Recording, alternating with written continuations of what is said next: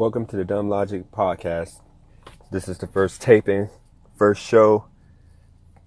This one's going to be short, explaining what this is all about. So, came up with this idea through my time spent driving people around. Figured I have all kinds of opinions on mainstream news. Kind of got a polit- polit- political political passion in the works or whatever you want to, however you want to call it. As I said before, this podcast is called Dumb Logic. So most of what you hear will sound dumb. You may think it's dumb, but for the most part, I feel like it's logic, logical information that most of you people can use. Now, the format I plan on using for this podcast is similar to others. I'm going to have guests. I'm going to have you know, just friends. Eventually, once I build this podcast up, I'm going to have bigger guests, people from other shows. Plan on just talking about, you know, just different topics on each podcast. To start, I'm probably going to run it about a half an hour long. After the first few shows, get it up to an hour long, then eventually two hours long daily. But for now, just doing more of a pilot run. Definitely sample cast, whatever you want to call it, whatever you call your first podcast. Just trying to get your voice right, voice tone right, trying to get in a rhythm. Gonna, for the most part, go over some of the hot takes that, or takes that you guys call hot because I call it logical. Most of you guys call it hot. Throughout the week, this week, had a lot going on. Now, main subject I guess we'll talk about on this show would be the Starbucks incident. So, you have different reports, different stories that came out on what really happened. Now, I go and get my information from different sources, not just the news, the local news, or you know, broadcast news media. I get it from Reddit. I get it from Twitter, Instagram. I try to put it all together. You know, I try to get the the video that to see what happened.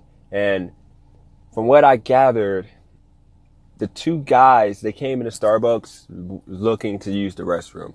I've done it. Being a black man, it's usually no problem. But then again, at some places they treat us somewhat different, third rate, you know, like those guys went in, shouldn't have been an issue getting the code. But me living out here in Las Vegas, and once again, this is pilot, so I should have introduced myself. I'm not going to do that. I'm just going to go right into it. Um, you can, obviously, if you're listening to this, you know enough about me because there's not going to be strangers listening to this podcast. It's going to be friends, maybe family. But in about a few months, we'll get there. We'll get fans. But back to the Starbucks incident. So two guys go in asking to use the restroom. All Starbucks, they have key codes that allow you to go into the restroom. The guys may or may not have been looking to use the facility for a meeting. They may have just went in for the restroom, but the manager assumed they're just loitering, that they're just coming in just to use the restroom, they're not going to buy anything. Just assumed it. Now, reports came out that there was a few white patrons that came in prior to those two guys who were allowed to use the restroom without purchasing anything. But the two black guys that come in, came in, were told no. And other people that were um, customers that were in a Starbucks they saw that that was wrong. You know, that that's not the proper procedure that's usually carried out. Usually you get the key code. Only time you don't get it is if you're, which is wrong still, but you look homeless or you look like you're li- literally seriously loitering. But they didn't get the key code. The manager um, said no. So she said they have to buy something, purchase something before they get it. Now, of course, common sense would tell you just buy coffee, especially if you're there for a meeting anyway. Just buy your coffee. Um, you know, we don't need a situation here.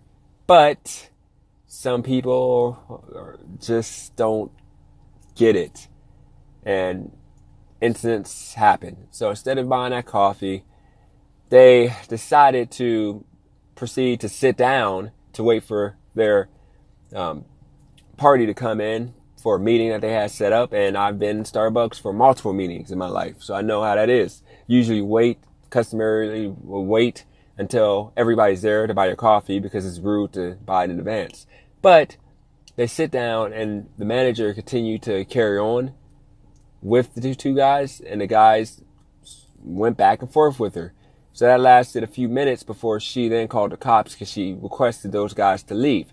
Now, you can look at it as a, and a situation that they're black, so she's treating them different due to skin color, or you can look at it as a situation she's having a bad day, she's the manager, she's in charge of that facility, private business, not a public business, so she can ask them to leave legally.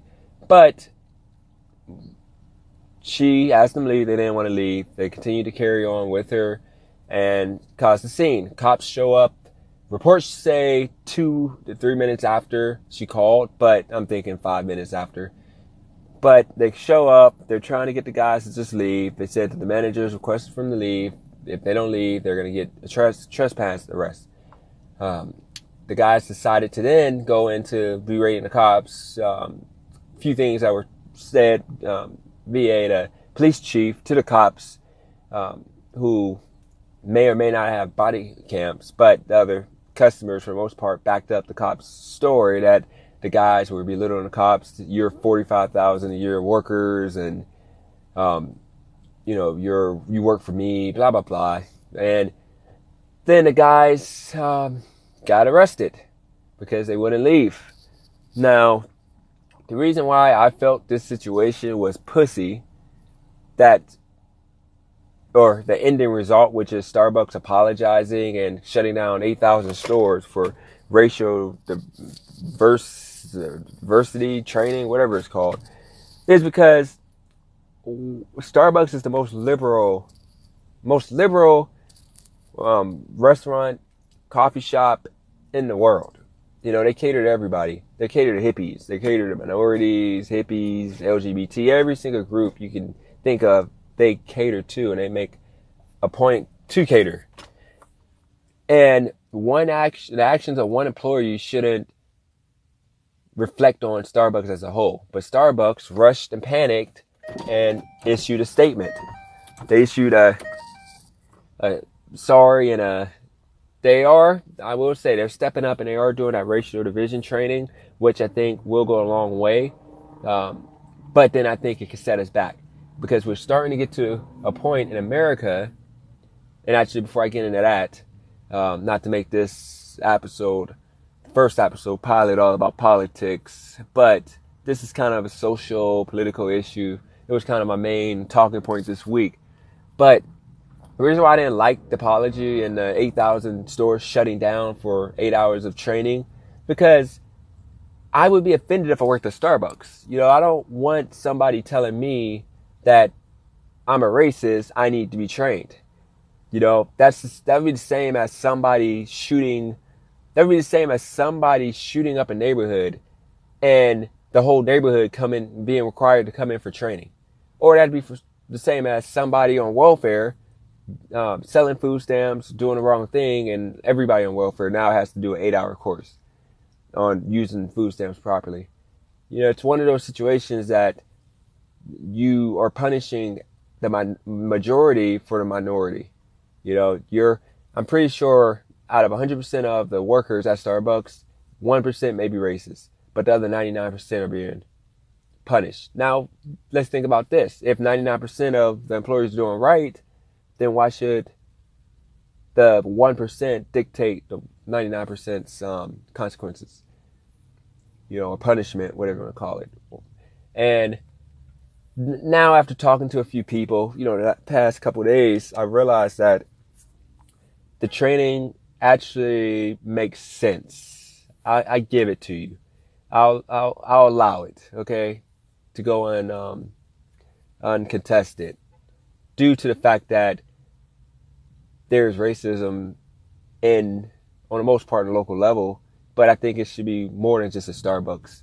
I mean, you have car dealerships that don't even look to sell a car to minorities. They assume that me being an African American, they assume we have bad credit. They assume we weren't qualified. They'll run to the white potential customer before us. You know, you have restaurants that assume we're not going to tip. Now, not to to speak light on that issue, but I do have to say, because of the fact, you know, I'm actually in the works, planning on going back to school to get a bachelor degree, so I can eventually become a lawyer. You know, depending on how well I do with these English writing courses, how sufficient I feel like I am in regards to um, the proper English. As you can tell, the past 12 years of my life, I've um, destroyed my vocab. But I drove Uber and Lyft, and I will say, for the most part, our culture, we're not a tipping culture. We don't, we're not taught to tip. We just don't tip. Now, of course, that's not everybody, but a majority of, put it like this: I drive Uber and Lyft, okay, um, and mainly I drive not only for the extra income, but I drive to have conversations such as these with people. And they enlightened me on a few things. I learned a lot of things. Now, if I was in Ohio, I'm from Ohio. If I was in Ohio, still wouldn't do Lyft and Uber because the conversations are kind of dumb. Now, being in Vegas, Las Vegas now, a bigger city, you have more broad range of um, topics and, and, and situations that's going on you can talk about. And you actually get to learn because you have millionaires in the back of your car. You know, you have people that have been there. You have people from all over the world in the back of your car, so you learn a lot. Now, I will say, you know, I actually even drove taxi for about three or four months just to try it out, just to have more conversations with people. I put it like this. Before I left Ohio, I was super liberal. Not knowingly, super liberal. I did the whole vote for President Obama because he's black. You know, I mean, if he was white, I probably wouldn't have went out to vote. But because he's black, I went and voted. I didn't know anything about the issues or anything. But moving to Vegas, it turned me into more of a middle of the fence type of guy. I like things that I didn't even know what liberal or conservative was before moving out here to Vegas, bigger city.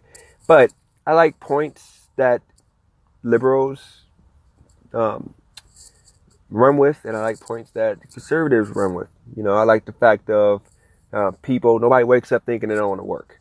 You know, I hate people calling, being called lazy.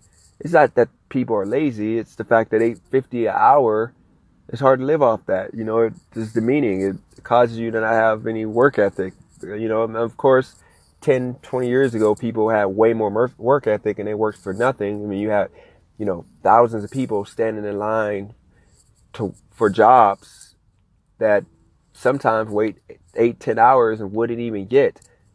But now you just have a thousand people waiting in line for Jordans because people appreciated that minimum wage job because things were cheaper. But now the economy is better, but price of everything's gone up. So it's like, you know, people aren't making enough. But back to the point in hand, our people, we don't tip. You know, I mean, I will have to say, unless the only people of my people I got tips from was either well off or or educated, you know, and occasionally, you know, people with just with would just tip here and there. But for the most part, in the white culture, you know, white folks, they get in the cab or they get in my car, always tip. And this was pre Uber and Lyft. This was taxi. Now, of course, that's not a stain on us as people, African Americans. It's the fact that what I try to preach to people and tell people we literally slavery just ended what 100 so years ago you know civil rights 50 or so years ago you know we white folks had centuries to get it together we've we haven't even had a century you know it takes time to build family wealth you know the family wealth um, of I think black African American um, family wealth, um, well off, meaning you're you I think it's over half a million dollars or a million dollars, something as such, which you'd you be considered wealthy. I think it's at a low three or four percent of all African Americans. I think with white it's like thirty percent. huge difference. You know, all due to the fact that white folks have way more time to get it together. You know, you figure they had, you know, two, three hundred years to build family wealth. You know, it can, it could have started from a, a, settlement from an insurance company. You know, a, a million dollar settlement can jumpstart family wealth. You know, that can help a family build. Now, me personally, we're going to get into this on other um, shows, other podcasts in the future, but I've had, I've been wealthy before in my life and I squandered most of it due to the fact of financial, I was financially liter- illiterate, knew nothing about managing money. All I did was give away money, make bad investments, and buy stupid things. You know, I bought a bunch of liabilities, no assets, and that was a mistake on my part. Now, if I had somebody in my family that was well off, that's been there, that took the time out to sit me down and say, hey, do this, do that, and do this, then I would have majority of that money and my family would be doing great things right now. But instead, I learned from my mistakes and I have the knowledge, but I don't have the financial backing to make moves, make things happen the way I want them to happen. You know, I I, I won't call myself a genius at marketing, but I am a, a, a, visionary. I come up with these crazy marketing schemes and I find ways to make money that most can't even fathom thinking of. But the problem is my business. My business is terrible. My business sense. I'm a terrible um, handling money. That's a um, fault of my own. But let's jump back. I just went off completely off script. Let's jump back to the Starbucks finish that up. So, Starbucks situation, the guys get arrested. Now, what I posted on Facebook was that these guys, like, I think this whole situation with Starbucks is pussy. I think that we as African Americans are starting to become sensitive and, and this victim mentality that the mainstream media puts on us is just making everybody sick of us. You know, you have Indians, you have um, um, Asians, doing way better than us, and they haven't been here as long. And I'm talking about the Indians that are coming from India, not you know ones that had a land taking, that get that actually get um, stipends every month. Once you I think turn 18, you get a certain amount of money. We, what I will say is the fact that we literally were told to just go figure it out. You're not slaves anymore. Go figure it out. We weren't given anything. Indians were, were giving, still giving a lot because of the fact their land was taken with us, we were taking from a country that's rhythmatic, you know, and we brought to a country that was just stale. And I will say, we're getting there. You know, as you can see, we dominate sports. Obviously, any sport we jump in uh, into, we dominate. You know, we um, still are the leaders in science and tech, you know, and art. You see, hip hop. As much as I don't like the new wave of hip hop, the hip hop that is sticking, like the J. Cole's, Jay Z, the, the hip hop artists that are still there, are still they're making waves. Okay, in music, art. Look at Kanye. Kanye completely took Adidas, that was the bottom of the totem pole, after Nike. Once again, one of the situations I had to deal with, we'll talk about in a future podcast show, um, on one of the future podcast shows. Nike tried to hold him down. They tried to marginalize him. They tried to get him to, you know, take a million dollars and put out all this merchandise and apparel and give him all these ideas. But what Kanye did was say no. He believed in himself. He rather go bankrupt, go for broke, which is what he pretty much did. He went to Adidas and they gave him full, full rights, full um, um, control, artistic control over his um, merchandise, apparel, shoes to give him full reign. And now look, Adidas is literally jumping over the Jumpman. Now you have to, of course, it takes a lot of time. It's going to take more, way more years of, um, more years of innovation that Kanye's, you know, um, mastering, still mastering. I mean, he, the Yeezy is a whole different type of shoe. You see the tapered bottom Nike pants you know, actually Adidas started it because of Kanye, but Nike took the trend is what's hot right now. Tapered workout pants, you know, tapered pants that as a whole, you know, the, um, tight tees with the taper in the back. Kanye. That's all Kanye. So that goes show you, you know, art.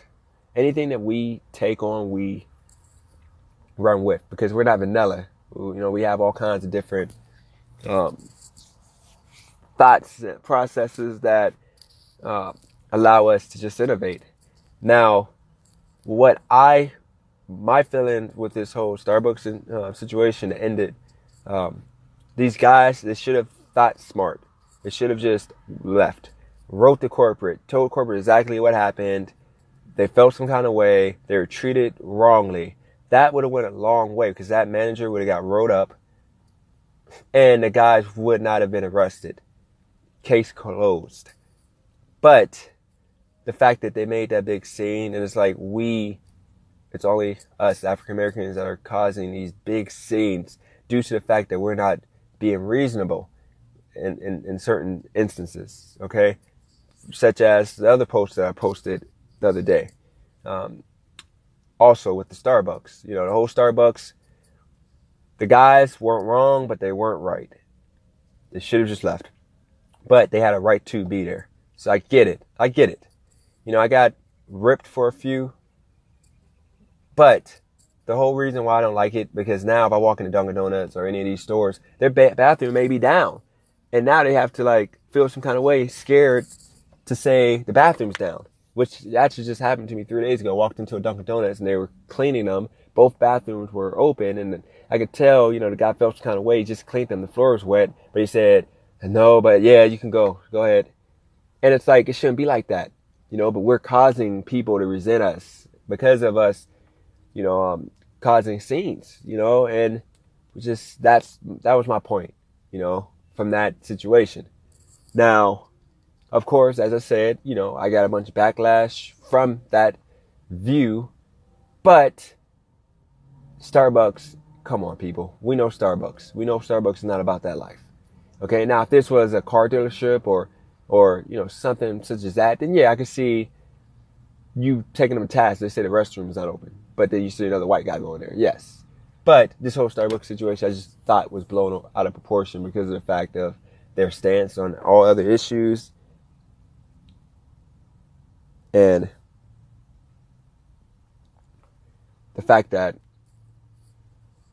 we made that, we just pretty much turned our back on Starbucks from TI, from these other people, making Starbucks to be this racial, racist organization.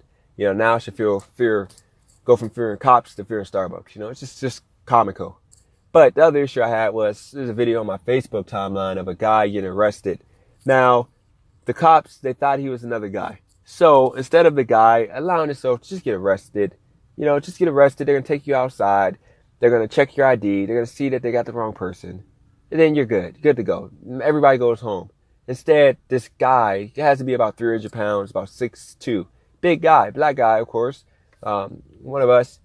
He's literally fending off these two cops with one arm. Like he's literally, they they both are grabbing one arm because he's so strong that he's literally pull, pushing them back with one arm. So then Three other cops come running in. The one cop comes running in and sucker punches him. And then the guy falls. Then another guy, cop comes and jumps on him. Now, I thought the sucker punch was unnecessary, but you, you, you gotta understand. What if he was a suspect? Okay? What if he was the guy with, that they were looking for and he had a gun in his back? Then guess what? One of those cops aren't going home. And that's the situation. It's like, if he would have calmly said, I'm not the guy, but here's my ID, situation would have been over with but because he fought authority, which is another pet peeve of mine. Uh, about 15, 16 years ago, when I was in high school, still, we feared authority. We ran from cops, you know, before they showed up. But if they caught us, they saw our face, we stopped. I've been there. I've been a kid. You know, we ran from the cops. If they caught us, then we knew to stay there. We didn't fight, resist arrest. We didn't resist principal. Principal came into the room and we're doing something bad guess what? We walk to the principal's office. We don't run out of school and and go MIA. No. The problem we're having right now with society is we have camera phones now, which are recording these acts that racist cops are doing to us as black people. You know, you have racist cops out here that are looking to hurt us. You know, they're treating us differently. But my thought process on that is uh, coming from personal experience. I can only talk on personal experience. I can't talk on uh, situations happen with other people that didn't happen to me. Youngstown, which is where I'm from, we had suburb areas with cops that were I felt racist in regards to if we're in that neighborhood or driving around or walking around, we may get pulled over and ask what are we doing. And it's only because we're black. Because if it was a white kid, they wouldn't have done it.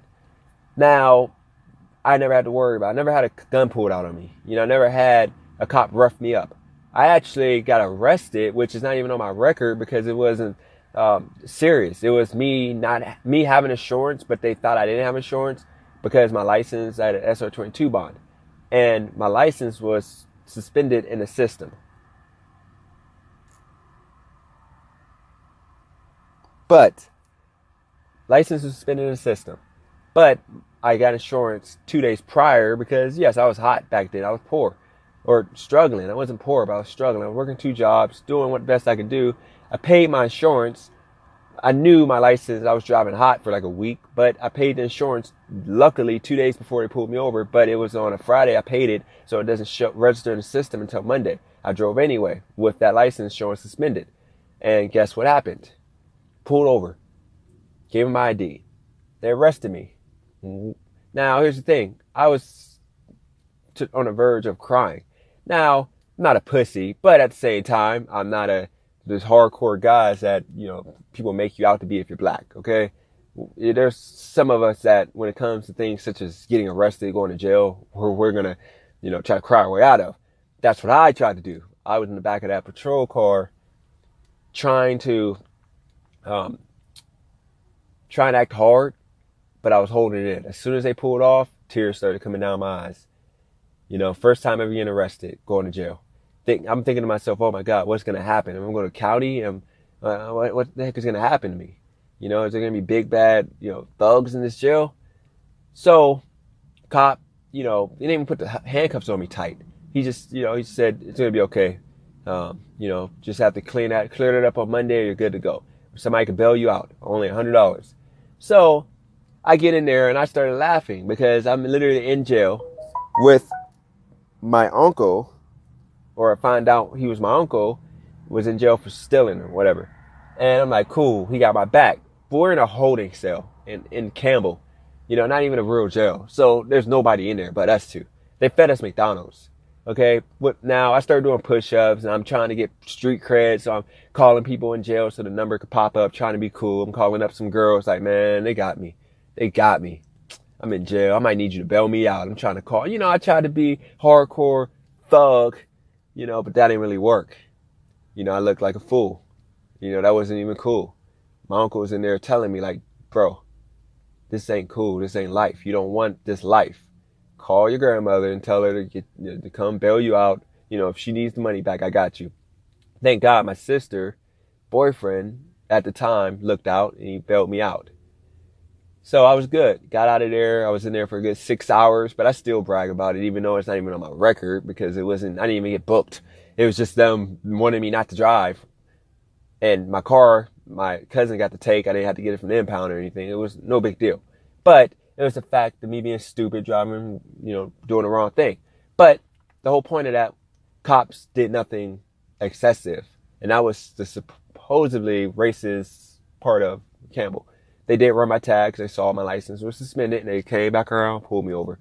I tried to whip into my cousin's driveway before, but they couldn't, they couldn't, I couldn't get there soon enough. It was over. But that was one instance. Second instance, I got pulled over speeding.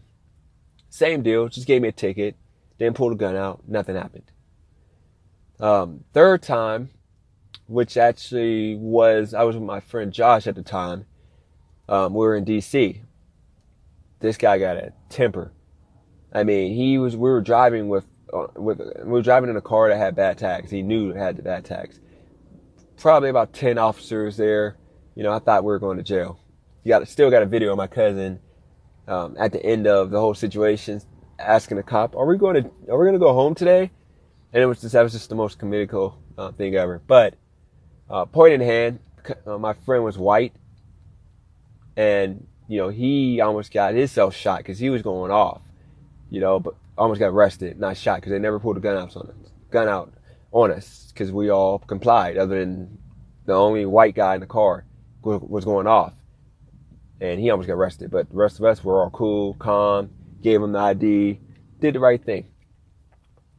So then, last time I got pulled over, actually two more times, actually three more times, which is why I tell you guys I have story for days of my situations with cops, never bad. Um, I got pulled over pulling out of um, my weekly that I had out here in Vegas one day last year. And I pulled out and went into the second lane. The law in Nevada is you have to pull into the first lane when you pull out. Of course, I got pulled over because they assumed, I assumed I'm black. They think I got something. He comes to the car. I'm like, hey, officer, you know, I'm letting you know in advance. I don't have anything in the car. You can search if you want. He's like, okay, thanks and he grabs. Yeah, I mean, he tells me to step out. He didn't even handcuff us, nothing. He didn't even pat, he didn't even pat us down. All he did was like just touch. I mean, he literally just touched you know my pockets, make sure he didn't have a gun or whatever. But he didn't you know do a whole full you know checking the nuts, the the leg. He didn't none of that. He just checked the belt, whatever. No no gun. So then he said, just step behind the car. Step behind the car. Check. They, they checked you know the, the the places that you can just you know common places they didn't, you know, rip or park the car, throw everything out of the glove compartment. Just check the main spots and let us go. Lasted five minutes. Third one, actually, second to the last one, I was driving my bosses at the time. Guy, big gambler out here, was teaching me how to gamble. Worked for him for a year. But I had his, his um, Benz and his tags were expired. And they're actually three months expired. And at that time, I had my whole life in that car because I was moving from one place to another. And the cop pulled me over and I told the cop straight up, my, um, this is my boss's car. He's out of town. You know, I've pretty much got my life in it because I'm living, you know, hotel to hotel right at the moment, trying to, you know, get by. And the cop said, okay, let me check your ID or your license and we'll get it taken care of. You go, I'm thinking, man, about to take this car away. I'm fucked. Nope. A okay. Came back like, look, you got to get off the road. You got to stop driving this car with expired tags. I'll let you go now, but you know, um, you got to get this taken care of. I'm like, cool, thanks. So me being stupid, I go park the car, but then I tried to drive it again. Last time, this is the last time I got pulled over. I was going into, I was going into the Motel 6 check-in, or actually to um, get my ID. I forgot my ID. I need to get money out the sports book forgot it in the hotel room. And actually, I lost it. I couldn't find it. I didn't know where it was at. So I saw like this, the drug task force, but I'm thinking, no big deal. They ain't checking my plates. But I park real quick and I go run into the room and I run out because I'm trying to get to the sports book before it's closed. They assumed I was going to pick up some drugs and leaving. So they immediately swooped behind my car before I pulled out. And it was probably about 10 officers in military gear. And same situation. I'm like, look, my boss's car, tax expired. I already know, you know, I'm trying to get this all taken care of. You're free to search my car. Boom. Okay. But we got to put you in cuffs. They put me in cuffs. I'm like panicking, like, oh my God, I'm in Vegas. Nobody, I don't got nobody out here bail me out. I'm be effed if I don't, you know, if they arrest me they searched the car. I knew I had my Adderall pills, of course, because, you know, I'm on prescription. Um, that's something you didn't know, but I'm telling you now. I'm on prescription. So, mind you, they didn't have my ID. I couldn't find my ID. So, another situation of them um, um, letting me call my boss to vouch for me um, having his car, which I did. And he vouched for me. I was able to get walk away with without getting um, arrested. They searched the car. They let me go. Said don't drive the car. So I left the car parked. Next day, of course, drove it. Had to park it somewhere else, and I stopped driving the car after that. Um, left it for my boss to pick up. But those were my experiences with cops. Never had a gun pulled out on me. Never anything serious. Actually, one other time, I actually I pulled over on um, highway, and actually my car was ran out of gas on the highway. This is when I was struggling. Um, this was like in 2006. I was 20 years old, and not knowing me thinking I'm cool, I hop out the car, and the cop said, "Get back in your car," and he he did. He pulled his gun out.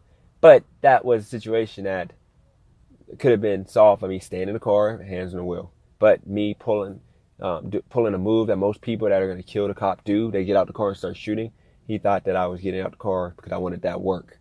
But it was cleared up. He came to the car and said, listen, don't do that ever. Don't ever do that again. Because that's like the, that's the, um, main way cops end up murdered because guys get out the car, pull up on the cop and just start shooting.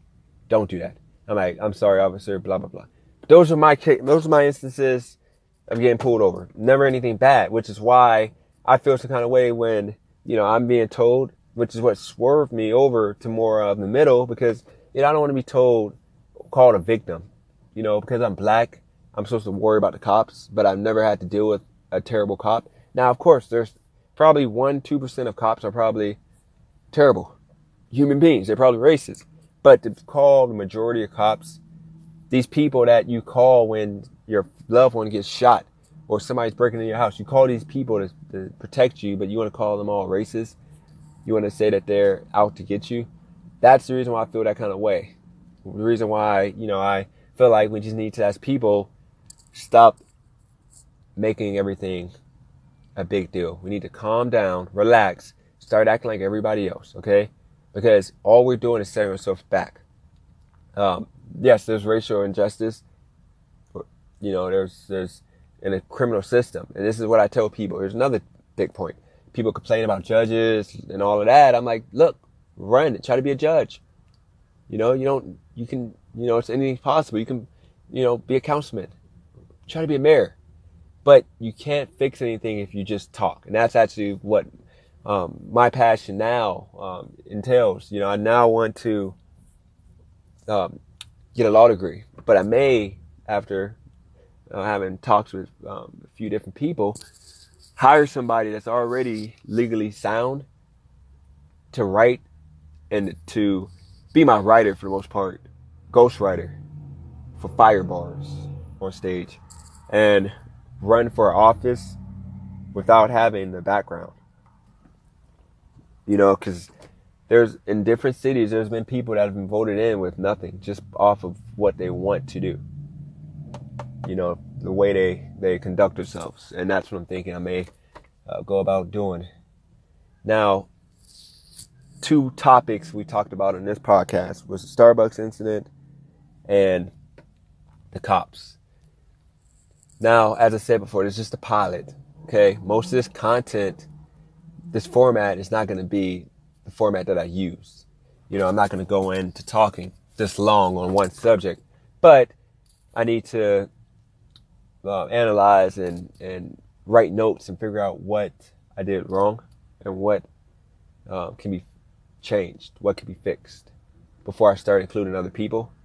And uh, if you're listening to this, it's because I wanted you to um, give me input on what I can change about it, how you feel about it. But either way, these are my opinions. This is not law. You know, I can be wrong.